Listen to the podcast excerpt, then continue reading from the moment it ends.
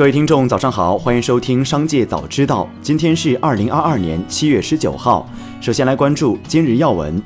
抖音发布公告称，将于七月二十九号关闭圈子功能。公告显示，因业务发展的调整，抖音将于七月二十九号下线圈子功能，届时所有同城圈子功能将无法访问使用。下线后不会影响用户在抖音发过的作品。据了解，同城圈子于去年七月开始进行内测，其定位是同城兴趣圈。此前，抖音还尝试过熟人社交功能、朋友聊天室、抖一抖等等。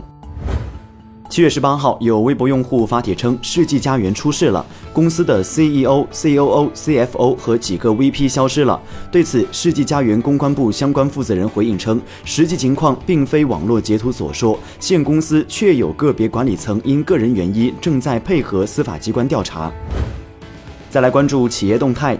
七月十八号，B 站官方宣布，社区将依据相关法律法规要求，逐步开放展示账号 IP 属地功能。相关功能预计在一周后面向所有用户正式上线。账号 IP 属地信息以网络运营商提供信息为准，用户暂时无法主动开启或关闭相关展示。据报道，知情人士称，宁德时代正考虑投资五十亿美元，在墨西哥至少两地投资建厂，为特斯拉公司和福特公司供货。候选地点包括奇瓦瓦州的华雷斯城和科阿维拉州的萨尔提洛，都接近美国德克萨斯州边境。七月十八号，针对理想试驾车急刹空气悬架断裂一事，理想汽车官微发布理想 L 九空气弹簧质保方案升级回应，决定将理想 L 九的空气弹簧质保方案提升到与三电系统相同的八年或十六万公里，且二手车交易不影响质保的有效期。七月十八号，广汽埃安新一轮引战增资项目正式在广东联合产权交易中心开始预挂牌。而在后续正式挂牌后，符合条件、有丰富市场投资经验的投资人可进场摘牌。募集的资金将重点用于新产品开发、新一代电池、电驱研发及产业化建设、智能驾驶、智能座舱、能源生态及产能扩建等核心技术的研发和产业化布局。H&M 决定开始逐步关闭在俄罗斯的业务，预计将因此计入二十亿瑞典克朗的成本，其中约十亿瑞典克朗将产生现金流影响。该公司计划在有限时间内重开俄罗斯实体店，以清空剩余库存。该公司首席执行官称：“鉴于目前情况，经过仔细考虑，我们认为在俄罗斯继续开展业务已不可能。”七月十八号消息，iPhone 十四 Plus 受到面板供应链的影响，生产进度落后于原先计划。由于新 iPhone 首波销售会影响后续订单情况，在生产进度落后的情况下，苹果或将调整原定的首波产品出货配比。iPhone 十四 Plus 型号主要由和硕与立讯负责组装。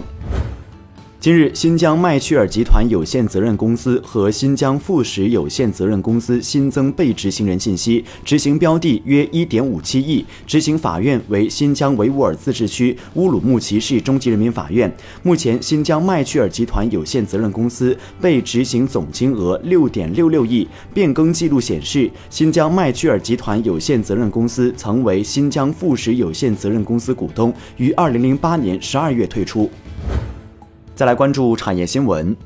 近日发布的《二零二二年中国作息报告》对二十五至四十五周岁的普通人群进行调查，最终调查结果，九成人每周都会熬夜。现代医学普遍建议在晚上二十三点之前入睡。其实不少人对这个概念是存在误区的，有七成以上的人是不能正确认为自己是熬夜了。在这个大规模错误认知下，晚上熬夜几乎成了大多数人的生活常态。调查显示，一周七天中，被调查者平均每周熬夜三点。六天。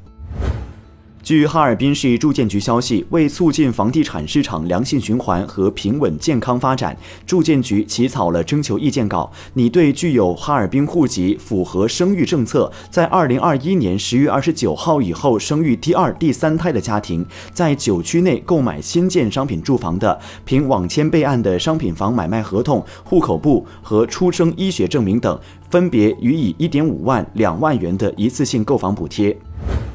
从金融管理部门和多家银行了解到，六月房地产贷款新增规模较五月明显提升，连续两月环比多增。预计六月房地产贷款新增超过一千五百亿元，较五月环比多增两千五百亿元。其中，房地产开发贷款多增一千亿元，个人住房贷款多增一千五百亿元，房地产融资呈现回暖趋势。以上就是本期《商界早知道》全部内容，感谢收听，下次再见。